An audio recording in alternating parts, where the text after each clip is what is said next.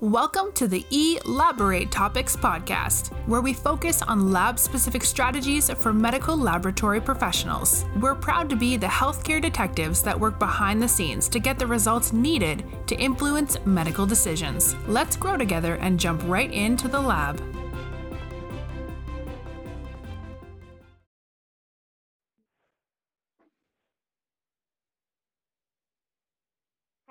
Friends. Welcome back to another episode of Elaborate Topics. I'm your host for today's show, Stephanie Whitehead. For those of you tuning in for the first time, I'm your podcasting executive leader and co host for the show. Elaborate Topics is a weekly new podcast where myself and my co hosts, Tawana Wilson and Lona Small, will be bringing you topics related to the laboratory and leadership that will help you excel inside and outside the lab. And I'm so excited for today's show because I'm joined by a very special guest and friend of the show, Dr. Kami Rapp. Hi, Stephanie. It's great to be here. And please just call me Kami. Oh, sure. Thank you. Well, thank you for joining me today. And Kami, how are you? And I don't mean how are you in really just the polite, cordial sense of the word, but just as a fellow frontline worker during a very challenging time in healthcare, how are you doing? Oh, thank you for asking, Stephanie. Um, I'm doing pretty good. You know, it's nice that things are starting to return, at least in San Antonio, um, here um, where we live, to a bit more normal. Um, getting to do elective procedures again and starting to come to, I think, what's going to be our new baseline for quite some time um, of masking up and gowning up. But the staff is getting more comfortable with all of that. So, doing pretty good. Thank you for asking. How about you? We're doing pretty well. I mean, our laboratory um, is geared up. We're doing mass testing. Um, I think things are starting to settle down. And I think we're really starting to see, like you said, the baseline of what our new normal will be, at least for uh, the foreseeable future. So, for our listeners today, Kami's amazing bio will be in the link below, but I did want to recognize some of your awesome achievements in your career. Um, you've got a BS in nutritional sciences, a BSN from the University of Texas Health Science Center, an MBA from the University of Texas of San Antonio, but recently a doctor of a doctorate of nursing practice from Yale University. And I remember when you got accepted into Yale and thinking, oh my gosh, like the time commitment, the travel commitment, that's so much work. Great for her. Um, but it seems like it went by fast, probably because I wasn't the one doing the work. But how was Yale? How was being a student there? that it does seem like it went by really fast. And I honestly, I thought whenever I got accepted that they made a mistake. Um, but uh, it was it was great. It was really an incredible life experience and a, and a growth experience. I was coming out of graduate school, and um, I had toyed around with the idea of getting a doctorate. And at that time, this was about the time I believe that you and I started working together. Um, at that time, it was 2015. And like I said, I was coming out of my MBA program, and I thought, well, I'm already in the mode of misery of school and full time work. So let's just carry that forward. Um, I had also recently, just the year previous, um, become the patient safety officer for the health system that we worked at. And I realized that um, I had a lot to learn about patient safety and safety culture and leadership and leadership's influence over that that's what also drove me to go ahead and carry on the misery and get my doctorate because I really wanted to take some time to look at that in, in a more scholarly way. Um, but yeah, it was a really unique experience because I got to travel up. I flew up to Connecticut um, every four to six weeks for two years, and then the third year was spent mostly working on and implementing my project at the hospital. So I think with all the travel, it kind of just flew by really quickly. Yeah, well, congratulations. Congratulations Thank on you. that. What an awesome achievement. And you focused most of your career and your work, like you said, on a culture of safety development and patient safety. How did you land on that as being your passion out of all of the other disciplines in nursing? That's a great question. You know, um, honestly, it part of it just came to me um, as well as it ended up, I didn't even know it was a thing to be interested in, uh, to be honest. And then once I got to work in that, I thought, oh, this is just natural. It was some of the natural way that I did things in the natural way that I already thought and worked. But basically, what ended up happening is um, I had a mentor who she's still my mentor, an incredible woman um, named Christine Vasquez. Um, shout out to Chris Vasquez if you're out there listening. Um, and she is really just a phenomenal healthcare leader. And she's one of those leaders that takes her time to mentor um, young leaders and people growing in their career, which I appreciate about her so much. And so she was actually my mentor. And um, as I was working, I was doing process improvement coaching at that time for the health system. So I was lean methodology for anybody that knows much about that. So I lead Kaizen groups through process improvement projects. And actually, Stephanie, I did a big one with your lab right before I, I came into um, the patient safety officer role. But I was talking with her, and she said, Hey, we've got this position open for a um, patient safety officer, and I think you'd be really good at that. And I remember I looked at her and I said, What is a patient safety officer? Because this is back in 2014, and it was still, patient safety was still a relatively new concept in healthcare. And, um, and I was like, Is that like a hall monitor? I don't, I don't understand what my role is supposed to be, you know? And, and so um, she said, and, and Chris Dan had previous to coming to University uh, Health System, she had actually been a CEO for one of the Memorial Hermann hospitals in Houston. So they are much further along on their journey in safety culture um, than a lot of other organizations. And she had come from that environment. And she um, said, No, no, I, I don't need you to do that because we had a quality department and a risk department and event investigation and things like that going on already. She said, I need you to focus on our culture of safety. And naive me said, "Oh, okay, that that doesn't sound so bad." Uh, little did I know, you know, it's like anything. Once you start learning about something, you really realize how much you don't know. And um, and it led me on this really interesting journey and starting to understand basically how our actions and our relationships with one another really drive what happens in healthcare, and it really drives what happens at the bedside and how safe our actions are and our ability to learn together and improve. That's amazing. And um, like I said, for the listeners, your bio will be in the link below. But what they'll read is that you also are a professorial lecturer at George Washington University. So, how does all of that tie into your role at George Washington? Oh, um, yes, uh, I love I love teaching for GWU. So um, I teach in the Master of Healthcare Administration program at GWU, which is part of the Milken Institute School of Public Health. And I've been teaching there for two years now. I teach remotely, and that has been the most fun. Um, I teach uh, a leadership course in the beginning of students' um, MHA program, and we touch on a lot of different concepts um, from team communication um, to um, relationship building. We talk um, a lot about how you can actually strategically plan and how you do some analysis around that. So several different kind of broad sweeping topics in healthcare. And it really sets them up well for their MH to carry through their MHA program where they're going to get more in-depth topics throughout. Um, on occasion, um, I do teach the very last class of our MHA program, kind of the bookend, and that, that class focuses specifically on systems thinking, which is essentially how your entire healthcare system works together as one big organism. So, you know, I feel like I don't know if, if you do this. I definitely did this really early in my career. I try not to to get caught into this thinking now, but when you are so focused on your work and your department and what you're doing, it's easy to lose sight of how your actions and decisions are going to impact others, but they do and they will.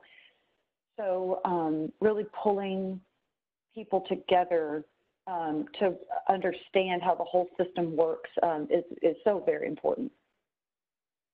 Great. And like I said, you've got you've had an amazing journey. So congratulations to you on everything you've been able to do. Um, today, we're going to talk about one of your favorite topics, which is social capital. So, for our I listeners, love social capital. Right. And so, you know, this is a, a pretty novel term that you've introduced me to. And um, I'm interested to kind of dive deeper into it with you. Um, for our listeners and myself, I do remember in school, graduate school and undergraduate school, um, hearing other terms similar like human capital and that being really your talents and your education and things that you bring to the table being your own human capital and then of course financial capital uh, for those of us who have our mba we learned a lot about assets et cetera and creating value um, through money and, and finances.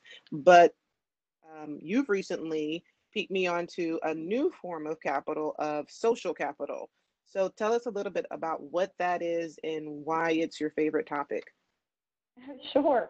Um, well, what social capital essentially is, you can almost think about it as relationship currency.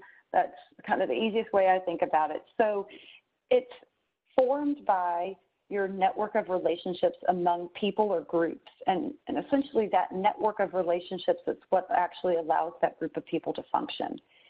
Now, the currency part comes into play um, when you um, perform basically acts of goodwill for other people, so helping someone out on a project, um, or even something as simple as you know bringing someone a cup of coffee if you know they're on a deadline and they are working so hard, or something like that. Those kinds of things really start to build up your currency, your relationship currency, your social capital. Essentially, what you can do is you can cash in on that when you need it. So if you've got enough currency, relationship currency in the bank, got some good social capital out there, then when you need some help on something, you can reach out to those people that you've built up that currency with. So, as a professional, then I should look at my network and my relationships, my social capital, um, have you, as something valuable, something that can create value like money, like you said, like currency. So basically, yeah. I can use my reputation as a professional and what I'm doing to kind of cultivate and drive results. You know, I can hone in on my network, and when I need to get something done, you know, people can corral and assist me with that, right? Oh, absolutely. And what's interesting is some of us do it naturally, others have to work at it. Um, some people don't even think it's an important thing. Um, and I would argue that it's one of the most important things that we can do. So if you think back to just putting it into these, these terms and looking at it through this lens, if you will, if you can think back to some of the times that maybe you worked on these really great teams and y'all got a lot accomplished and you had this good rapport with one another, it's probably because you were helping each other out. You're bolstering each other up. And when you needed help, you could go to those people and they would quickly give it to you. Um, so it's not really just doing this, um, forming these relationships um, falsely and, and with, um, it's absolutely with a purpose to get things done. But isn't that why we're all at work anyways? We want to accomplish things. Um, and the relationships that we form with those around us really can help drive that forward if you think back, actually, um, some of the best opportunities I've been given in my career were because of relationships I had formed with other people. So, um, like becoming the patient safety officer and um, that relationship that I had with my mentor and the work that she'd seen me do, and um, my willingness to grow and learn underneath her, that afforded me this opportunity, this new opportunity when it when it came up. Um, so social capital really can go a long way. I'm thinking back to some of the projects, Stephanie, that you and I did together and how our ability to connect with people that we formed relationships with actually got some pretty big things accomplished that we weren't sure that we could get done when we started off. You know, and I like what you said about, you know, people doing this or cultivating this and maybe not even knowing that's what they're doing or doing a piece of it because we all know um, this isn't anything that you know many professionals don't do. We all know that networking is, is important, and we all know that our professional relationships are important. And um, most of us understand that our reputation precedes us. You know, I, there's a quote that says your re- reputation speaks louder than you than you do. Um, but I agree. I think you know the times where I have taken the time to have meaningful professional relationships, there's been a benefit to me you know on the back end, whether it be information, you know, I'm able to gain information or, you know, I'm able to get um, tips on things that I wouldn't necessarily have before. um, things like reciprocity, like like you said, I do something for somebody else on a project. Really thinking beyond the big project. I think I did that uh, with you, and you did that with me, and we did that well. Which is we worked on a couple of big projects together, but we thought beyond the project. On hey, me and Kami worked really well on this mm-hmm. project. I wonder if she could help me with this project. Um, but that wouldn't have been possible if I hadn't you know taken the time to to cultivate a relationship with you and really um, understand where you were coming from and making sure that I was meaningful about um, about connecting with you. Um, to me, that's the job of a leader. You know, that's the job of a leader to create relationships that'll um, help drive your team and help drive results. Absolutely. And you know, it's interesting. Um, you said you were talking about your um, reputation precedes you, and that is absolutely true. And you know that can work in the negative. So your currency, just like your bank account, you can overdraw on it. So if you are someone that doesn't have a good store of social um, uh, capital built up and you don't have your good currency built up, then um, you may not be able to cash in on anything. Um, so if you think about this, if say there's someone out there that you hadn't ever really worked with before, but they had a reputation of being very difficult to work with. Maybe they're the kind of person that takes all the credit for something, but they didn't do all the work. Um, you know, you can picture these people in your head. And then, but you've never really worked with them directly. You've just heard about this. And then that person comes to you and they need help with something. Human nature we, we are bound by that, right? We are going to be mm-hmm. driven mm-hmm. by that. And so human nature is going to make us take a pause and consider do I want to help this person or do I not? Mm-hmm. Um, and that's that social capital piece. So that person is likely negative in their bank account, and it's going to be very difficult for them to get things done or get help on something because of that reputation that they built up. But as a leader, do you see um, whether informal or formal leader with a title, um, do you think that you could still build cap- social capital uh, with a person who is considered difficult to work with? Oh, that's a really good question. Yes, I do. You have to have that level of self-awareness and and think beyond um, what you're trying, you know, into what's trying to be accomplished and essentially what the organization is trying to accomplish. So if you're at work, the big deal, it, we work in healthcare, right? So for both of us, the driving force ultimately for everything is safe, high quality patient care. Whatever it takes to get safe, high quality patient care, that's what we're going to do. So thinking bigger and beyond that, even if you're working with a difficult person, you have to think about what are we trying to get accomplished here. You know what's interesting? Mm-hmm. I was thinking back to some of the in the projects that we worked with, we worked with a couple difficult personalities. Absolutely, they're and, everywhere. yes, they're everywhere. and some of those difficult personalities, I don't know if you experienced this, but I did. I saw a breakdown in them being difficult as we continued to reach out and try to pull them in on things and include them purposefully on things and get their opinions. And as we did that, it took some time. So you have to have some patience and keep doing it. Um, but they ended up becoming some really great allies and resources and ultimately champions for some of the work that we were trying to get accomplished. Yeah, I, absolutely. I agree. I think um, another role as a leader is to always look for the opportunity for you in the situation to learn, to grow, to be better, or to just, you know, kind of like you do in the gym, to just exercise your skills and your abilities and um, look at certain situations as practice.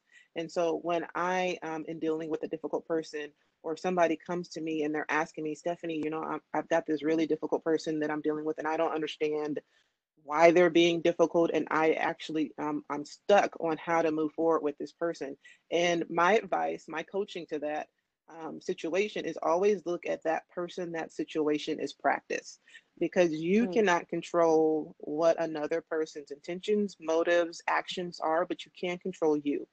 And so when i'm dealing with another person that i perceive to be difficult or i perceive to be a challenge in whatever project or conversation we're having I use that person as, you know, practice. And so I try to reach back on all of the in services and all of the conferences and all of the um, continued education I've gotten on dealing with difficult people, crucial conversations, you know, um, Studer behavior. And I try to just kind of use those things to just practice on that person because I can't change you. But you know what? Um, one of the things that I always tell people, and it's unfortunate, the only way you get better at dealing with difficult people is practicing on dealing with difficult people. and you know, that's true. It's hard. it's hard, but that's the only. Like I said, when you go to the gym, you know, you may do a very simple exercise that you feel like this is easy, and the next day you're sore, and you know, so many places because you're not exercising those muscles. But the more you do that exercise, the more muscle memory and more mu- muscle strength you grow, and that exercise becomes easier, and you can, you know, carry carry more weight when you do that exercise. The same thing is when you deal with people. Um, the more you deal with difficult people, the more you get skilled at having those conversations, um, not taking things personal, and coming to a mutual agreement, even if we don't like each other, even if you know we um, will never be on the same page again. Like you said, we have to come to a mutual respect and agreement so we can have that, like you said, safe and quality care for the patient. Um, oh my um, gosh, absolutely. Really, I think uh, I'm thinking back at at some of the lessons I've learned from building teams, and um, everything that we're talking about is is so great. And I'm hoping that the listeners to this show can use this going back to their team, whether you're a leader, whether you're um, a member of a team. Really, it's our job to bring together a team of diverse people and just help cultivate all of those different personalities um, with a culture of, like you said, safety, a culture of teamwork, a, open, a culture of transparency. Um, and when you do that, your job as a leader is super easy. You can just sit back and harness the power of relationships um, to get the goals done that your, your team needs to get done. You know, there's a lot of empowerment, and I'm thinking back to the times that we've worked together. There's a lot of empowerment to the individuals when the team works really well. Oh, goodness, yes. And, you know, building that diverse team. So, you know, we're thinking about diversity, especially when we're thinking about our whole healthcare system. Um, you really want to pull people in from different departments and different disciplines because really some incredible perspective can be shed on the problem that you're encountering. Or you may be dealing with a problem that their department could change a process a little bit and it automatically impacts what you're trying to deal with. So as you're working through things and you're really working on building up your social capital, get to know other people and other departments. Learn about their work, learn about their struggles, learn about, you know, the successes that they've had, something, a tidbit that you could take away and maybe implement in your area. Um, but be genuine about that. Um, people are to, they're to see that. They'll pull you in on things as well and really be there for you whenever you need help working through a problem or a situation. So those are really great pieces of advice when you're talking about, it really sounds like you're talking about, okay, how, if I'm new to the workforce, this is my first job, you know, I just joined a professional organization, and there's a conference. Should I go? If I go, I'm gonna be alone. You know, you, everybody has those apprehensions. Um, and so, how do we build as individuals, as professionals in the healthcare system? How do we build that network of people and start putting ourselves out there and getting out of our comfort zone? Because it doesn't sound like we're talking about the professional that has the most LinkedIn followers or the most Facebook friends, or you know, I went to a conference and I got the largest stack of conf- of business cards I could. This sounds like something more meaningful, more purposeful, and more strategic. Yes, it's absolutely, and it, nothing against all the the things about having LinkedIn followers and whatnot, but where I personally have experienced um, the most growth and accomplished the most is through working with people that I have formed direct relationships with that's for me that's very fulfilling i don't i don't want to carry things out singularly i want to do it with with a group of people around me and i want to celebrate that with them um, so really exactly i'm talking about forming actual relationships with people and Stephanie, it can be so simple. It's as simple as looking at people and smiling and saying hello. It starts right there. So as you're walking through the hallways of, you know, your work, look at people, smile, say hello, ask how they're doing, really mean it. Get to know, especially maybe the people that you frequently work with. You know, there's always people in different departments or units that you have pretty frequent interaction with. So get to know their name, um, a little bit of, about who they are. Um, ask them about, you know, what they're dealing with at work, where their struggles are. Um, all of these things. Just just get to know that person, and um, and you will be amazed at how that starts to grow and kind of snowball from there. Start small, start simple if you haven't really done this before or reached out beyond your own kind of tight knit circle, um, and then go from there. Um, and sometimes, most of the time, really, you can't really plan out or map out exactly how things are going to go. So you have to take opportunities as they come your way, be open to them, and um, and then be open to helping people when they ask you for help. That's that goes a long ways to building up your social capital. I totally agree. I've got a daughter that um, recently graduated from kindergarten, and um, you know when you're entering into the um, grade school system, they give you kind of like the social norms because kids aren't aware of that yet. And many of these are rules, these kindergarten rules are rules that, you know, really should be rules that everybody follows for the rest of their life. Things like saying please and thank you. Like you said, the, that is the currency of people. Please and thank you is a currency of relationships. That goes a long way.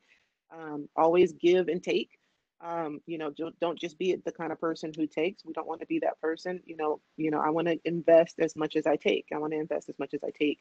Um, and then celebrate people appreciate people um, uh, thank people show people that you know their time is valuable um, and that you appreciate their investment in whatever you've done. And basically like you said you know don't be that person and we're certainly not saying that just to be clear. We don't want to approach relationships with an angle like we're trying to get something out of this um, relationship. We're, we're saying um, to our listeners you know have a different lens. We're trying to give you a framework for your relationship and for those um, relationships that you build in the future of connecting with people and investing in people with a purpose. Um, and adding value to those people. And when you add value to others, people will then in turn add value to you. Oh, absolutely. And you know what's interesting is is really it's that stretch, right, and who you form relationships with. Um, and thinking back, um, there's just been some very interesting projects that I've worked on where, because of social capital that had been built up, people um, in different departments heard about, oh, they would come to me and say, hey, Kami, I heard that this area is struggling with that, but I think I may have a solution for that, or there's something our department might be able to do to help out. And and at first, it may be something that you think, what? There's, what are you talking about? Like I could think very clearly. The emergency preparedness um, department director came up to me because he heard that we were having issues finding IV pumps sometimes whenever things got really, really busy and it's a huge hospital. And so he came up to me and said, Hey, we've got this emergency alert system. I think that might help the supply chain out. And so I connected the two together. But that only happened because I had social capital with both of them. They had come to me, one had come to me as a struggle, and the other came to me with a potential solution for them. Um, and so that to me is so rewarding to be able to connect all these pieces together, but I enjoy the relationships just as much. So that's an interesting um, relationship or connection you just brought up. And so when we think about the challenge that healthcare systems and healthcare workers are in right now um, with the pandemic that is going on, how can these relationships help benefit us as we try to uh, fight the, the disease of COVID 19 and care for our patients safely? Oh, wow, that's a very good question. Okay, so uh, thinking and thinking about that, I'm thinking about all the rapid changes we have all gone through in policy, procedure, protocol, basically the way that we do things at the hospital. and that has changed so quickly. Um, there were even weeks at our hospital where some of our procedures for using personal protective equipment and reusing it or storing it and sending it off to be re-sanitized. All of those things changed so quickly. I think there was one week where it changed three times in one week. So your ability to quickly adapt and make changes on the fly when they need to happen in, in an emergency situation like we're all experiencing right now, your ability to do that successfully and with good attitudes around you is only going to be able to carry out successfully if you have built those relationships with people beforehand. So you can, I remember having to round and, and the work that I do now, having to go once we get the information, hey, we've got to change this again. So quickly redo some of the materials for, you know, the guides for how we're going to use PPE and then go out there and round and have people say, "Oh my gosh, you were just here doing this yesterday," and I said, "I know, but it's changing again." So, and they would very kindly and sweetly say, "Okay, great. Well, show me what what are we going to do now?" That level of acceptance came because I had built relationships with them prior to that moment. Awesome. So I'm going to pivot a little bit and ask you a question. So, true or false? I'm going to give you, and then you give us your opinion on um, this commonly used phrase. Success is built on who you know and not what you know. I'll let you go and then I'll tell you I'm what I think. To say, yes, I'm going to say true. Now elaborate. Elaborate. Now I'm going to elaborate. I'm going to elaborate now. Gotcha. Okay, so the what you know is important, and I don't want to discount that. That's why I gave I gave a very mild pause. But ultimately, through what you know, you're going to start to build relationships with people, right? And so those relationships are what give you some of the unique opportunities to actually apply the things that you know. Um, those people that you have relationship with need to know that you know these things in order for you to do them, especially if you're working like a highly skilled area. But the really cool projects that you get pulled in on or the new opportunities that you're given, that's because of your relationships with people, in my opinion. Mm-hmm. I agree. I think um, when I've heard the the phrase um, "success is built on who you know and not what you know," um, I think it's true. But I think it's true with a caveat. I think success is built on what you know, who you know, and what those people know about you because mm-hmm. um, I can be um, like my dear friend Kami, a PhD uh, or a doctorate of nursing from Yale, and have you know friends that are on different boards and presidents of different associations. But if what they know about me is that I'm difficult to work with, that I'm you know not dedicated, that I'm not motivated, and that I've got, like you said in um, earlier in our talk, I've got a reputation of um, being difficult to work with, they may not allow me to cash in on the currency of social capital. So I think it's true with a caveat. Yes, I love you put that so much more eloquently than I did. so we've talked um, a lot about social capital, harnessing the relationships um, that you have um, professionally to your benefit, um, and the sense of empowerment that comes from working with a team that is um, so much in sync. Uh, but I do want to pivot again a little bit and ask you a different question um, because recently, um, I would say within within the first couple of months of this de- decade, maybe late last year and early this year, the nation has come to has come to be more familiar with a different term that um, has a title which contradicts social capital, and that is social distancing. And so while we while we respect um, the practice of social distancing for our health and our safety and the safety and health of those around us. And so we know that social distancing, distancing right now in our nation, in our world, is absolutely necessary.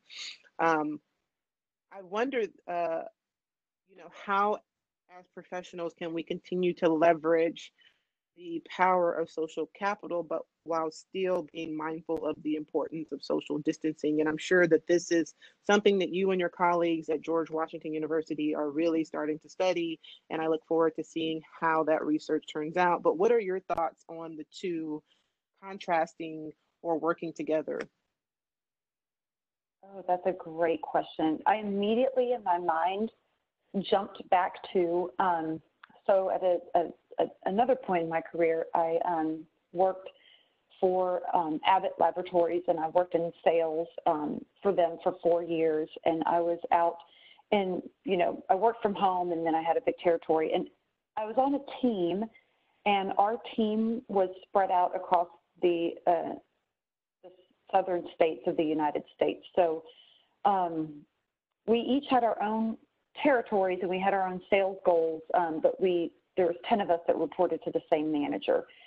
So we were, again, scattered all over the place. So we didn't see each other physically in person very often, except for two or three times a year when we came together for meetings and stuff like that.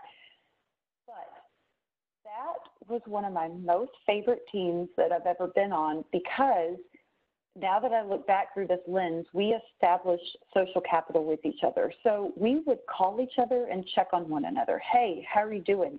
What are you struggling with? Or we'd say, hey, guess what? I just had some great success with one of my accounts by doing this and talking about this and bringing these resources to them. You may want to try that with that account that you've been struggling with. This could be a good angle for them. Even though we were competing against each other in a way, because we each had our own goals and we wanted to kind of be the top salesperson in our, our district, um, we really helped each other out a lot. Um, so though we were separated by distance and we didn't physically see each other, those little check-in phone calls um, were some of my most favorite conversations. And I still have friendships with um, those people that were on my team. And I haven't worked for that company now, oh my goodness, um, for like eight or nine years, I believe. So it's been quite some time but um, I just remember thinking, wow, we're all competing for our own piece of the pie, but everybody here on this team wants everybody to succeed. So even with um, physical distance, you can still form meaningful relationships with other people. You just have to put the time and intention into it. I agree. And I think, um, you know, um, people always say that right now we're more connected than ever through technology. And although it is difficult um, to, and it is, you know, you have to put time and effort into it. You have to put time and effort to it a different way. And so being meaningful about answering promptly to different emails or just reaching out through people, like you said, through telephone or through email or through social medias, um, and really trying to cultivate those things in a different way. So, um, oh, go ahead. I'm sorry. Oh, no, that was it. so what we've tried to do it sounds like is give our listeners a framework like i said to be strategic to look at their relationships a little bit differently um, and to view you know your professional relationships as intangible valuable um, you know invisible connections that you can make to um, harness as another way to be successful. Um, so what major takeaways dr rapp do you have for our listeners today Okay.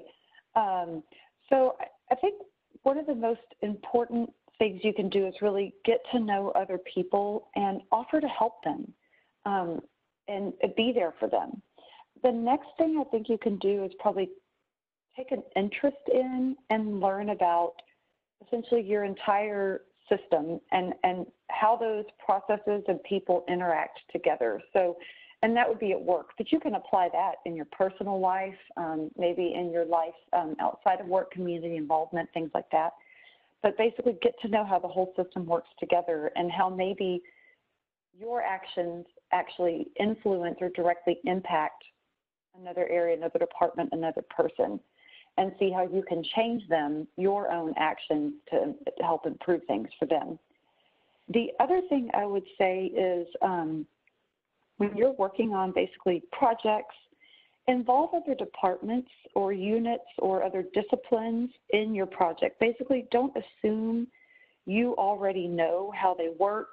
or what their challenges are. Don't or don't assume that they don't have any good input they can give you. So I know it's a cliche, I say it all the time, think outside the box, but think outside the box and really include other people in what you're doing. Thank you so much, Kami, for taking the time out of your busy schedule and giving me the opportunity to interview you.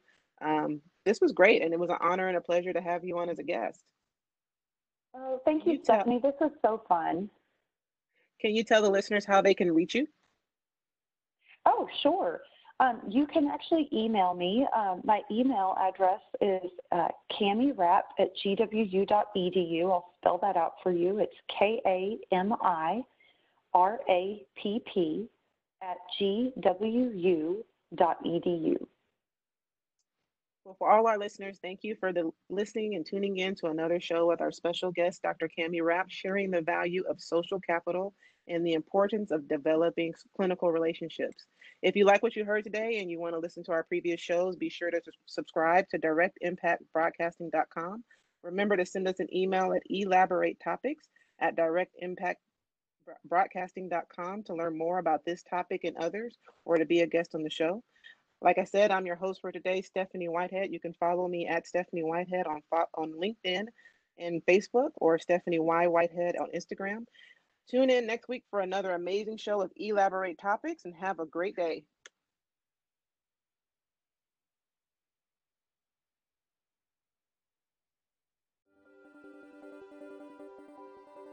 Thank you for tuning in to another episode of Elaborate Topics where your hosts discussed relevant strategies for laboratory professionals. Please subscribe to this podcast on your favorite podcast platform and listen to us on directimpactbroadcasting.com. Stay tuned for another episode with information you can use to excel in your laboratory career.